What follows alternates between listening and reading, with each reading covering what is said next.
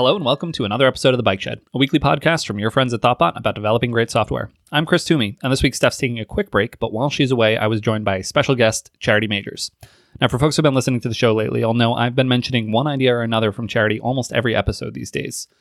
Charity's work spans from the deeply technical through to the deeply human, and across all of it, she brings such a wealth of experience and pragmatism while consistently providing grounded, actionable advice about how we can improve all aspects of our work. Now, to give a bit more context for those who aren't as familiar with Charity's work, she is the co founder and CTO of Honeycomb, which is an observability platform that we talk about more in the episode. Uh, Charity is also a prolific blogger, tweeter, and speaker, and general lever of digital breadcrumbs for the rest of us to hopefully follow. And Charity is also one of the hosts of the o11ycast podcast. Uh, that's Observability O11Y podcast. Uh, and in fact, in the intro to the first o11ycast episode, Charity provides a beautiful summary of her approach to the varied work that we do. Quote, I'm someone who's always been drawn to where the beautiful theory of computing meets the awkward, messy reality of actually trying to do things.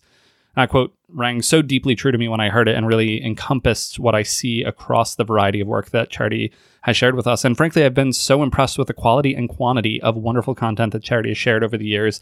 Uh, I was really just thrilled to get the chance to sit down and talk with her directly.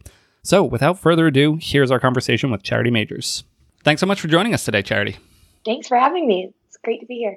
As I've mentioned on many an episode, I've been following your work for a while now, and at this point, I would say that just about every Bike Shed episode has a reference to you and some piece of work that you have put out into the world, whether it be a tweet or a blog post or a conference talk or something. So I'm I'm so grateful for all the work that you put out into the world and for you taking the time to chat with us today. That's so exciting! Yay! I feel right at home here then. Fantastic.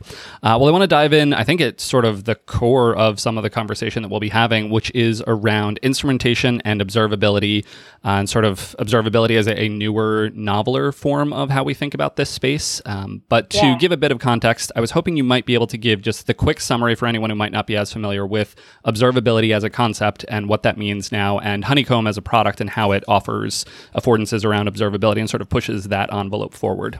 Yeah. I think of observability as being about the unknown unknowns. You know, for a long time, all of the complexity was really bound up in the app, right? You had you had the load balancer, you had the app, and the database, right? And the, all the complexity, you could just attach your debugger and step through it if, if you had to. But then we, we kind of blew up the app, the monolith, and now it's in services scattered to the winds. And, you know, you can't just like trace it. And so observability is kind of a way of passing that context along hop by hop so that you can actually slice and dice in real time. And and you know the hardest problem is not usually debugging the code it's finding out where in the system is the code that you need to debug. And observability like if you accept my definition which is that it's about unknown unknowns that you should be able to ask any question of your systems understand any internal state just by observing it from the outside well then a lot of things proceed from that in my opinion. Like you need to be able to handle high cardinality, you know, high dimensionality. You need to be able to string together a lot of these high cardinality dimensions. You need to, you know, any kind of schema or or indexing scheme in, in advance is verboten because you don't know what questions you're going to need to ask, right?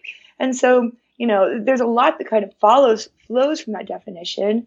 Arbitrarily wide structured data blobs is the source of truth, etc. But at, the, at its heart, it's just about the concept that our problems are getting harder and harder. We don't get paged to go, oh, that again oh, that again. Ideally, now we fix those things, right? But we still get paged, right?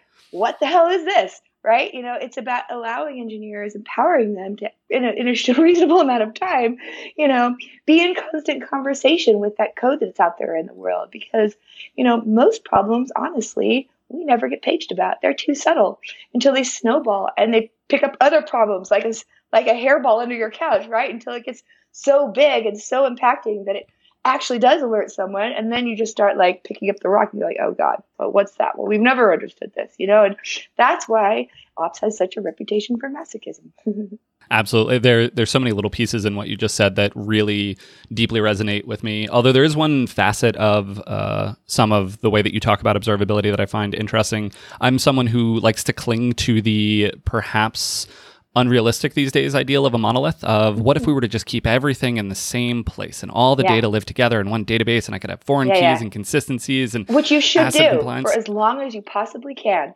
As you should never like impose more complexity on yourself than you absolutely need to. And you know, I would say that you know, it's never not better to have observability than the older paradigms of monitoring and so forth. Some of Honeycomb's biggest and best customers still use monoliths, um, but they still find it really valuable to be able to apply the principles. You know, I, I think that it's the microservices revolution, if you will, that forced this sort of set of changes. You know, it was inevitable. You know, the stuff that I started talking about, like somebody would have, because the older ways just became untenable when you started adopting, you know, containerization and you know, vir- you know, a lot of these things that made everything suddenly a high cardinality dimension, including the number of applications you have. It's never not better to have, you know, high cardinality uh, tools and, and to be able to instrument your code for spans and tracing. Like tracing is still valuable even in a monolith. Yeah, that's definitely as I've observed uh, and started to play around with Honeycomb. That's definitely what I've seen. Is I'm almost exclusively working in the context of monoliths, and like I said, clinging to them for as long as I possibly can, which isn't going to be forever. I I recognize that truth, but already I see the value. And so Honeycomb is a platform that you've built that allows for this high cardinality, high dimensionality ad hoc queries at any point in time. And so the idea that I can come into the tool and say, huh, I've got a new novel problem today. I don't need to re instrument my code. I can just ask a new question and the system will responsively be able to answer that question ideally. And yeah. that feels like it holds true in a monolith, all the more so, like you said, in an SOA architecture. Uh, but even in my safe little playground of everything's in the same space, I still don't know how everything's working all the time, if yeah. we're being honest. So yeah. being able to answer those questions feels meaningful. Totally. I think that like, you know, one way of thinking about the, you know, SOA or microservices is that it pushes it pushes a lot of what was in operations realm into the realm of development. Suddenly you're responsible for a lot more of the operating of your services, right? Things like, you know, retries and backoffs and, you know, load distribution and thundering herds and all these things that, you know, ops traditionally took care of. Well, now you kind of have to think about them. So you need some opsy tools too. And what I like about, you know, of course, I like everything about Honeycomb because we designed it kind of for, for this problem.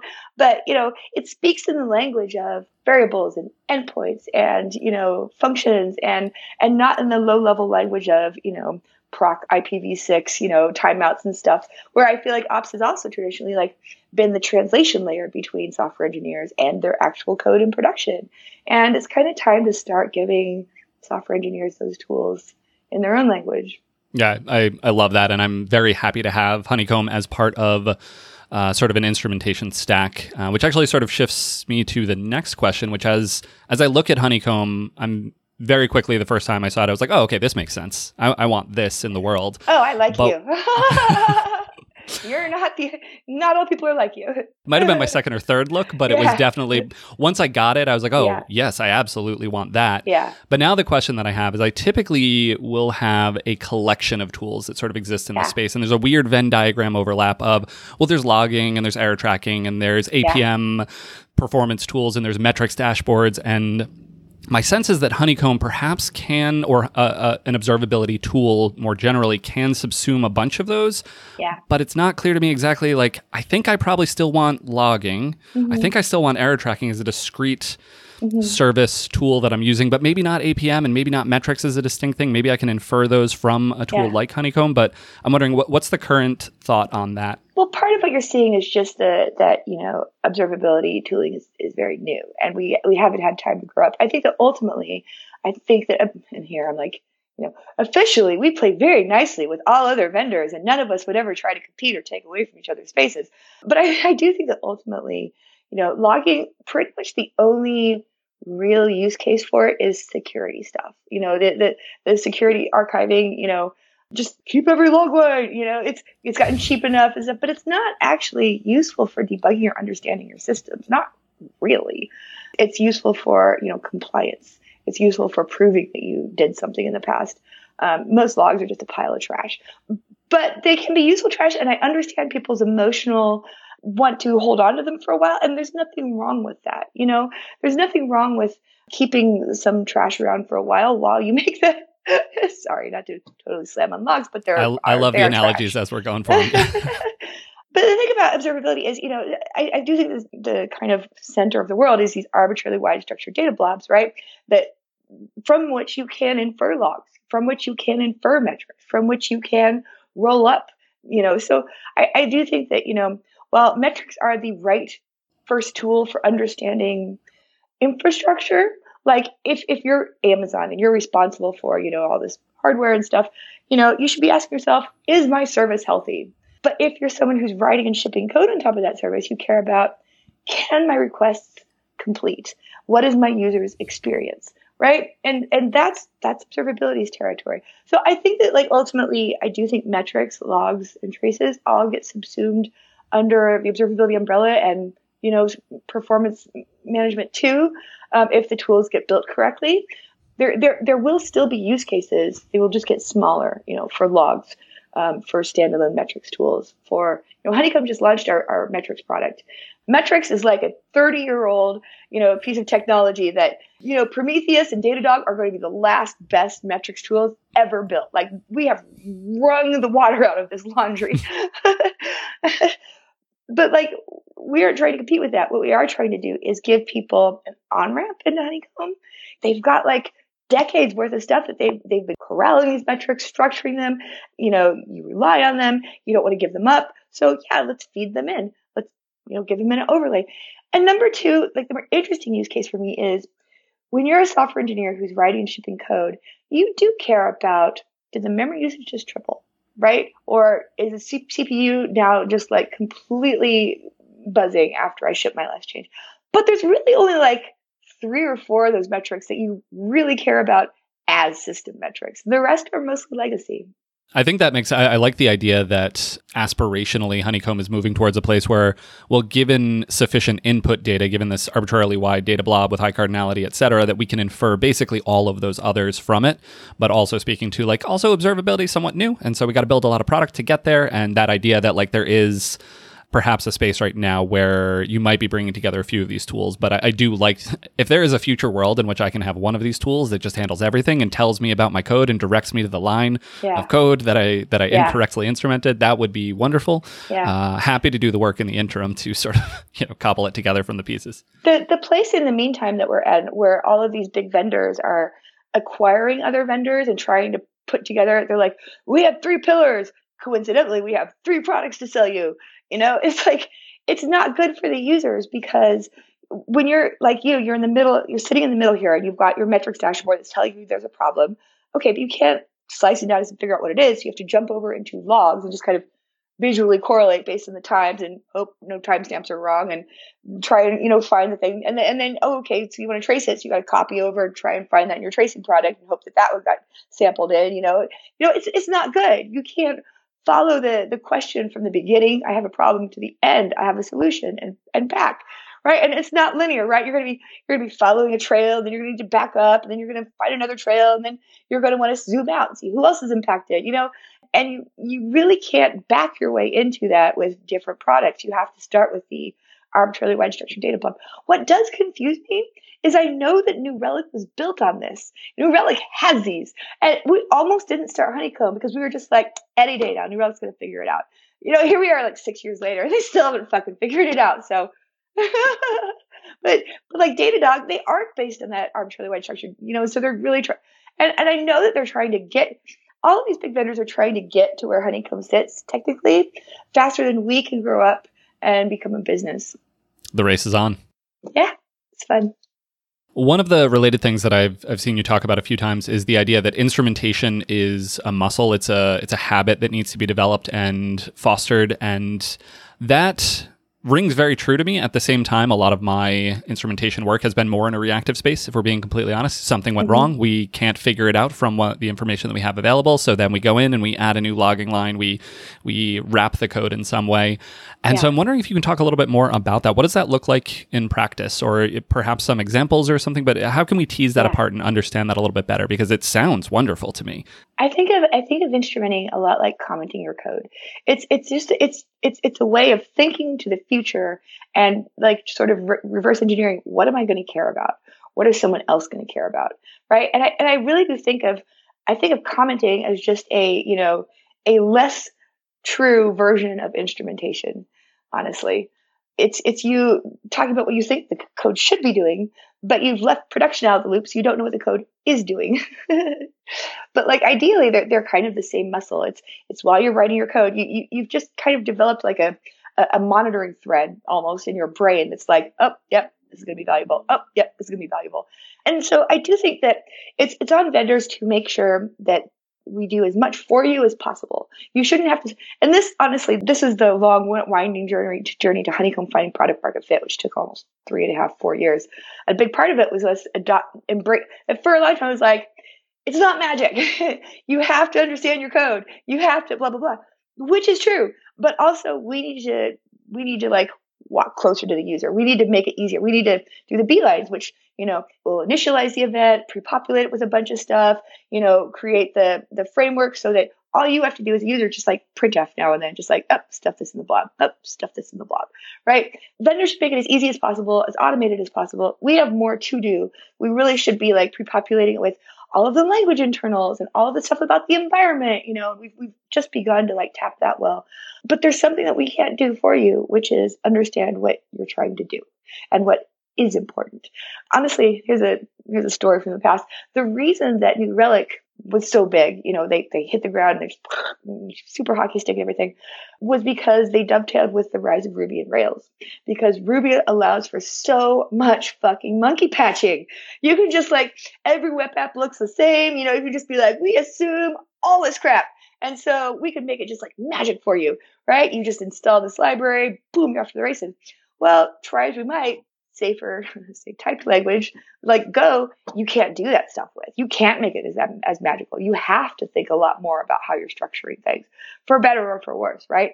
Which is why you know their growth slowed because eh, those languages aren't so popular anymore. So it's trade offs all the way down, right?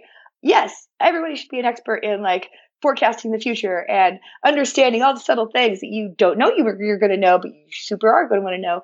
But as you've discovered, like most of your learning comes from being in the trenches, which is why it's so good for devs to be on call and be close to their code and be like in this constant conversation with it because you develop a sixth sense. I know, I can't tell you exactly why I know this is going to be a problem, but I'm just going to like wrap it because I'm pretty sure it is there was a tiny bit that I was hoping that you would have some, you know, very specific, like, oh, you just do X, Y, and Z. I kind of knew that wasn't going to be the answer, but it also represents something that I so appreciate about your thinking and, and, the work that you put out into the world, which is it's realistic. Sometimes you're like, you know what, there's going to be some tacit knowledge involved here. You gotta, you gotta put in the work, you gotta learn the thing, and that's just true sometimes. And so I appreciate your willingness to be like, yeah, no, you know what you got to do? You got to do the work. And then after that, you'll know, you know, and so there's sort of a, a virtuous cycle that can happen here. There is a, a, feature, as far as I understand it, of Honeycomb too, if, if I can briefly uh, hype up your product slightly, but the idea that you can observe the series of questions that another developer asked. So if they yes. were in a debugging session, you can see like, oh, they asked this, and then they asked this, and then they filtered on that. It's like your bash history, but for debugging. I want this for everything. I want just right? let's have a shared hive mind of the developers on a team, both in terms of our observability tool, but also just kind of everything. How, how what do we do? What did you do and yeah. why? What were you thinking? Yes, I saw you went down a road there, but then you stopped yes, and you backed up and yes. you went a different way. That's interesting to me. And this is why we're, we're, we keep trying to build things into the product that will in, that will incentivize people to write text about what they're doing, right? Whether it's retroactively applying tags or writing just like a, a breadcrumb to yourself, like what what why why was this meaningful? Like as you're as you're putting it in your bookmarks, like why are you putting it in your bookmarks, right? Collaboration is is just as much about collaborating with your past self and your future self as it is with the rest of your team, right? Like I don't remember why the fuck I did that two years ago. You want me to? I don't know. I don't remember why I did that two months ago. But like the more you can leave breadcrumbs for yourself, and then surface that to the team, you're right. It's it's it's transformational. I I wanted this so selfishly because I have never been that person on the team who loves graphs. I hate graphs. I don't think visually very well at all. I've always I've been working with my friend Ben Hartshorne off and on for like 10, 12 years now. He's always the person I've hired him repeatedly. He's always the person who comes in and makes the graphs, right? And then I look over his shoulder and I bookmark them. I can't be up all night making the perfect dashboard. And then I'm like, great, yoink, mine. so like there's room in the world for both of us, right? But the point is that not all of us should have to go through that effort. we should be able to learn from each other. Only one person should ever have to craft the perfect query, and then the rest of the team should be able to effortlessly piggyback on it. Yeah, absolutely. And again, I, I want that, but for everything. I dream of a future in which that's true. And, so much of debugging is like is is this wandering path, right? Where you go down the wrong place and you need to be able to zoom back to all right, where did I first know that I had I had a beat on it, right? There's a corollary that I see to pair programming where one of the things that I find so valuable is what Google query do you type in when you hit that wall? When you're like, oh, this isn't working ah. as I'm thinking. And then you type something and I'm oh. like, whoa, wait, I wouldn't I have even thought to ask that question of the internet. I love that. That's fantastic. But now you've you've productized that and I love that. So thank you for building that thing in the world. excellent. Uh, shifting gears slightly, one of the other themes that you uh, really push for in the world is the idea of continuous deployment. And not like, yeah, no, you should ship your code pretty quickly after you merge it, but true, sincere, continuous deployment. 15 minutes or bust. 15 minutes or Get it out into bust. Uh, test in production. there are some really wonderful, if if we're being honest, scary themes that you talk about. Uh, they are. I love the ideas that you're putting out there, but they're probably the things that I look at and I'm like, oh, that's that seems like a whole thing right there. And so It assumes a lot. Let's put it that way. It- It, it assumes definitely a lot does of that. people who listen. Yeah. I desperately want to get to that world. Want to get to the place Yeah. where there's that confidence. And you similarly, there's there's a, a theme that you've talked about around Friday deploy freezes and why that's not a good thing. And the the empathy for humans, that part's good, but maybe we're applying it in the wrong way if we say we're not allowed to deploy code on Friday because it's like, yeah, deploying code's terrifying and scary. Like, no, let's solve that problem. Um, but I'm wondering if you can talk a little bit about that. How do you how do you get there? How do you get to the place where continuous deployment is a realistic outcome for your team? Yeah, that's a very good question. There, there are no easy answers, unfortunately, you know, and the answer is always going to depend on where you, where are you starting from, right? Are you starting from a clean slate? Are you starting like a lot of the advice that I give sounds like Looney Tunes to someone who's coming from enterprise, they're just like, you don't understand the constraints that I am operating under, and I'm like, no, you're right, I'm not of your world. That that probably shows.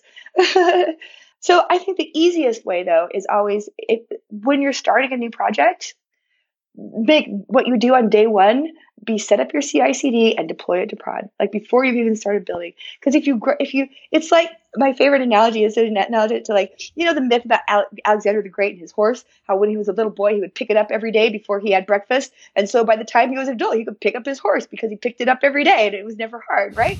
Right? Like when you start deploying that way, it's never hard. When you're just like, okay, anytime this gets above 10 minutes, we're going to put in a couple hours of work, and it's never hard right? It's just the easiest thing in the world. And everything is easier because you get to watch what you're doing in near real time and you develop that muscle of just, I'm merging it to, ma- to main.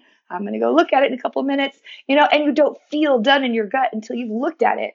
And, and like, that's doing it on easy mode.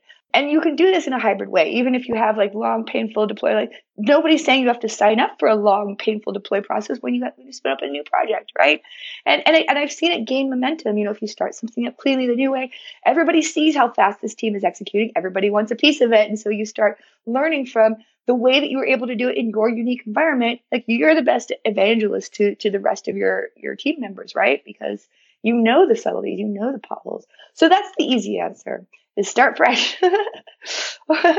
I'll just uh, that that makes sense. I do again. I appreciate the pragmatism or the the realism of the way that you approach a lot of the topics. And Another answer though though is just the, the the engineering work involved in like taking a deploy pipeline down from you know hours days you know to like 15 minutes it's just engineering work it is just labor. It can be done. The political problems are the hard ones.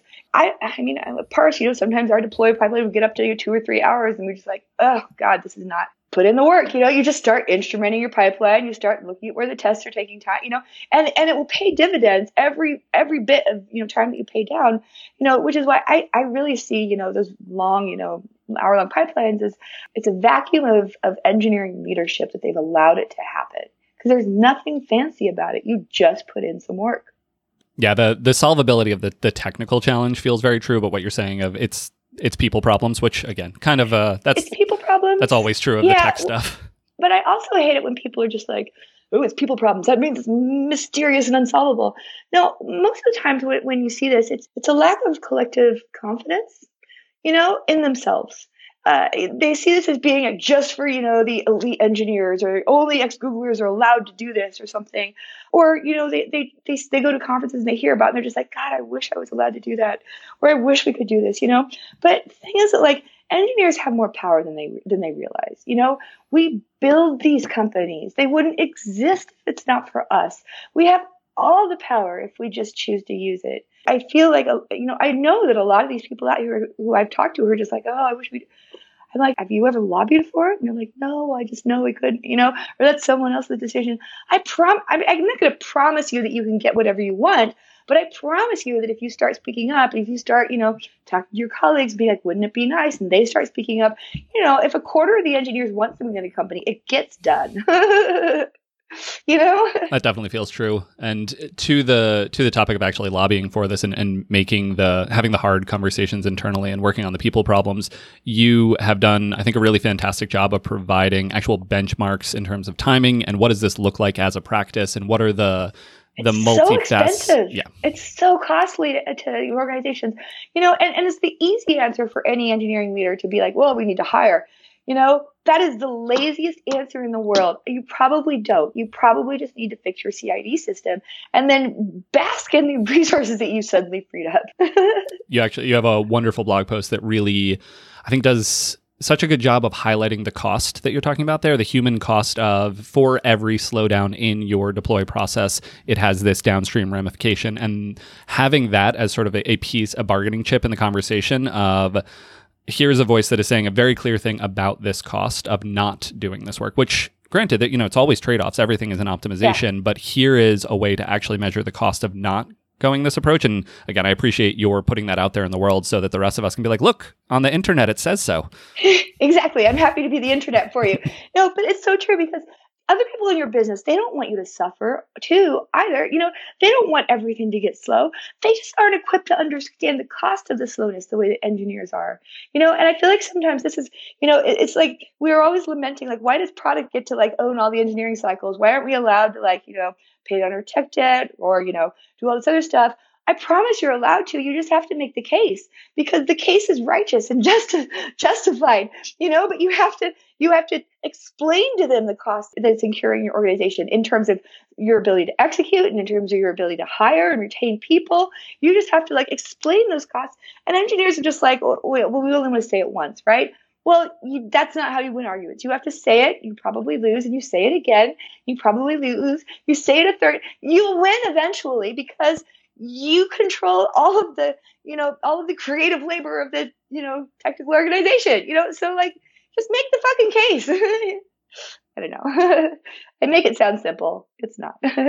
I love the soundbite of the cause is righteous and that is the kernel of the thing here which is like just yes. to be clear this is a virtuous path that you are going down yes. battle for it work towards it uh, absolutely so I think a, a, related topic here. So continuous deployment is one of those things that you want to get to and, and, a practice that you want to evolve to. But in exploring some of your other work, one of the things that I was exposed to is the DORA metrics, which is not something that I had seen before. Uh, but for anyone who's unfamiliar, the DORA metrics is a set of four uh, key metrics to track developer and team productivity. So their deployment frequency, lead time for changes, change failure rate, and the time to restore the service. Uh, and they are deeply interesting because, frankly, I have for a long time yeah. felt like developer productivity was not really a quantifiable not, thing. Yeah. Individual developer productivity, I still feel like mm-hmm. this is a bad thing. Don't do that. But team productivity, these these metrics yeah. actually are like, oh, actually, as I look at those, those seem yeah, those seem like the good ones. We should do that. I'm wondering what does that look like in practice when you see that actually employed within an organization? What's the the feedback loops and how does this appear in the world? Yeah. Yeah, we all owe a huge debt of gratitude to, you know, Jez Humble and Gene Kim and, and Nicole, who worked on this for years and got this out into the world, you know, just putting some actual, you know, research behind the stuff that we were, the stories that we were telling ourselves about productivity, right? Um, and it, people who haven't read Accelerate, a lot of a lot of people are always asking me, like, you know, do we have any stories? Do you have any research? Do you have any proof or something? I just always point to the book Accelerate. Like that's that's where that's where it all comes from. Yeah, it's it's it's true because it's it's it's such a noisy world, right? Like when, when you're in engineering org and there's so much going on and there's so much stuff that bugs you personally and so much stuff that you have true beliefs about, you know, and it's hard to boil just cut through the noise. And and I feel like that's the great gift of the Dora metrics. You know, if you start focusing on one of them you will lift your your org out of poverty and and the others will get better too you know and and and it provides just this, this wonderful focus point for teams that aren't sure where they stand or aren't sure how to get better because it can be it can be so mystifying right like when, when you're in when you're in the trenches and you're just like why does everything feel so hard Why is it that we, we thought this would take, you know, two days and here it is two months later and we can't ship anything. And it feels like the more we ship, the farther behind we get. These are like the beacon of hope. It's like, you pay attention to these, your lives will get better. You, you can dig yourself out of this, out of this ditch. That, that's certainly been true for, you know, the teams that I've been on. And, you know, high performing teams, you know, I think we all have this this idea in our heads that high performing teams are ones where the great engineers join. When in fact, you know, those great engineers could could join your team and they wouldn't get any any more done than you are, right? Because most of our productivity is defined not by the data structures and algorithms that you know, but by these socio-technical systems that we swim in every day. You know, it's the water around us. It's the friction involved in getting that code to production. If it takes the magical engineer from Google, you know, 24 hours to get their code change out. Well, they're not a they're not a member of a high performing team either, you know. You mentioned earlier, you know, all these people out there who, you know, don't haven't experienced a world like this, don't live in a world like this. Um, and and in my experience, they they often lack a lot of confidence because they don't think they're that good, or they don't think that they can have nice things. And the Dora metrics are that's your ticket to a better life. You know, it's like go to college and and graduate because you know it kicks off, you know, these virtuous feedback loops, these these cascading cycles of things getting better for everyone and things, and people getting more excited and energized. Engineers don't get burned out by shipping too much code. They get burned out by not being able to ship code, right? And and if you're a leader in any type of organization, and I don't just mean manager, I mean any type of senior engineer or manager or whatever, um, then it's part of your job to pay attention to these metrics, lobby for them, track them, track them on your own if you must, you know, and try to make them better because every engineering team has two customers, right? Or two, whatever, I'm, mis- I'm blanking the word, but it's your customers and your engineering team, right? Those are your two, you're responsible to both of them. And I've never seen one, one of those sets deliriously happy and the other set miserable. They tend to rise and fall in tandem.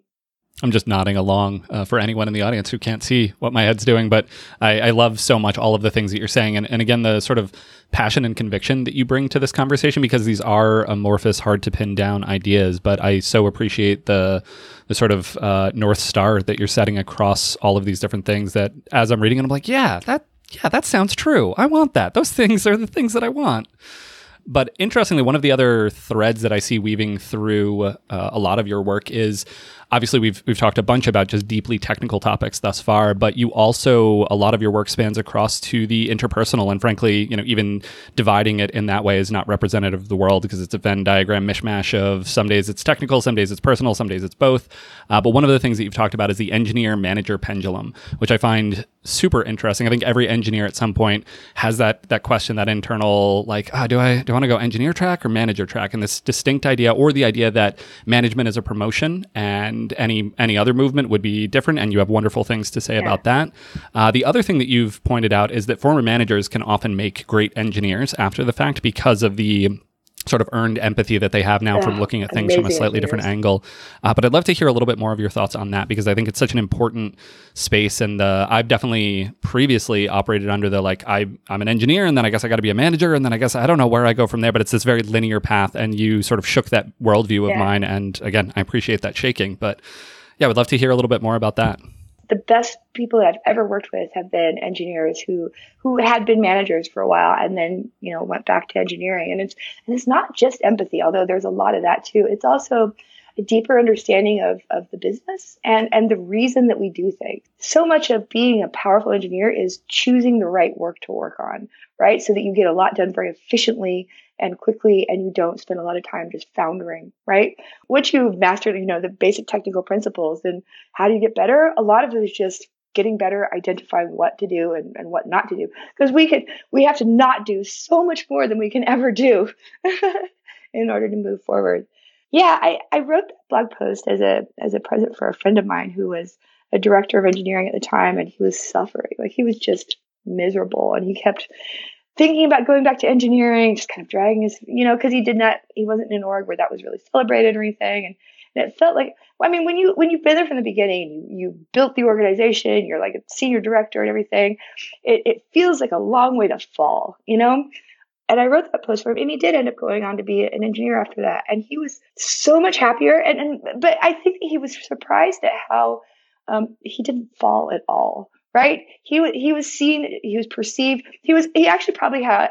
I think the engineers actually had a higher opinion of him afterwards when he was one of them again, you know. And he still had, you know, this this vaunted voice, you know, because he could speak to how the system had been there since the beginning, and he basically got to like look around and look out farther than the engineers who were, you know, heads down every day and go, this is going to bite us. You know, I'm going to take a small team. We're going to do this, you know, forward looking security product. You know, I, I don't want to like to be you know, identifying details, but like that for me really just kind of cinched it. It was like the more we can strip hierarchy out of these discussions, the healthier everyone's going to be because we're just monkey brains, you know, at the end of and our and our and the monkey brain in our school hates losing hierarchy, hates losing, you know, power or stance or or anything. And I think that the thing that you learn after you've been a manager is that, you know, a lot of it is just, you know, the wizard behind the curtain. The idea that you have more power as a manager, eh, you have more of some types of power and you have a lot less of other types. And you're just as constrained as the engineers, but in other ways, right? And and the, the path moving forward is not to like dominate people or be above them, but to like combine your powers for good and, you know, self sort, you know, to find the places that actually give you the most joy. That's a it's a wonderful philosophy, and the actually a thing that you said in there really stuck out to me, which was you wrote that blog post as a gift to someone, and that is such a, a kind thing to do, and it also again sort of reflects what I see in your work overall. You're really clearly leaving a trail of breadcrumbs behind you to help other folks that are traversing a similar path but questioning aspects of it or how do we do this well or how do we why is everyone sad and why is it bad and and uh, so again i so appreciate all of that work that you've done I think that that comes from my lifetime in the trenches of operations. Ops is notorious for the pain that we bring upon ourselves and, and try to solve. But I would just like to add a pitch out there for other ops engineers of the world and, and our and our colleagues. You know, I was fortunate enough to rise up through the ranks in, in organizations that really respected operations. You know, we always felt we ruled the roost. Like we felt like we were way above all the other developers. You know, we got to say what went into production and, and what didn't. And I and I feel like ultimately that's if, if you have to have an imbalance of power, I think that's slightly healthier than the developers ruling the roost. Ultimately, there shouldn't necessarily be an imbalance of power, but I, I just I just want to like put a pitch at this whole no ops thing really got a got my goat for a while there because operations is just it's just the engineering work around delivering value to users, you know, and as more and more, you know, I think the second wave of DevOps is now about okay, software engineers, you know, it's your turn. It's time to like learn to write operable software. And so I just wanted to like throwing my, my hat in the ring for all the ops people out there. You're just as good. You're just as good as anyone else. I mean, it's sort of a theme that I've seen in your writing of everybody's doing good, important work and breaking down hierarchy and just collaboratively moving in the same directions and trying to choose the right north stars to aim towards. And yeah, it's all it's all fantastic. And so with that, I think we probably reached a perfect spot to wrap up. But Charity, if folks want to keep up with more of your work online, where's the best places to find you? My blog post is at charity.wtf and I'm mipsytipsy on Twitter, and of course the Honeycomb, uh, honeycomb.io, and our blog there. We will include links to all of that and many of the blog posts and other uh, podcast interviews that you've been on. A bunch of just various things that I collected as I was preparing for this episode. Because again, you've you've produced such a, uh, a, wealth of information on the internet that I want to point as many folks as possible towards those things. But uh, yeah, thank you so much for taking the time. My pleasure. Show notes for this episode can be found at bikeshed.fm. This show is produced and edited by Mandy Moore. If you enjoyed listening, one really easy way to support the show is to leave us a quick rating or even a review in iTunes, as it really helps other folks find the show. If you have any feedback for this or any of our other episodes, you can reach us at at underscore bike shed or reach me on Twitter at SViccari. And I'm at Chris Toomey. Or you can reach us at host at bikeshed.fm via email. Thanks so much for listening to The Bike Shed, and we'll see you next week. Bye. Bye. This podcast was brought to you by Thoughtbot. Thoughtbot is your expert design and development partner. Let's make your product and team a success.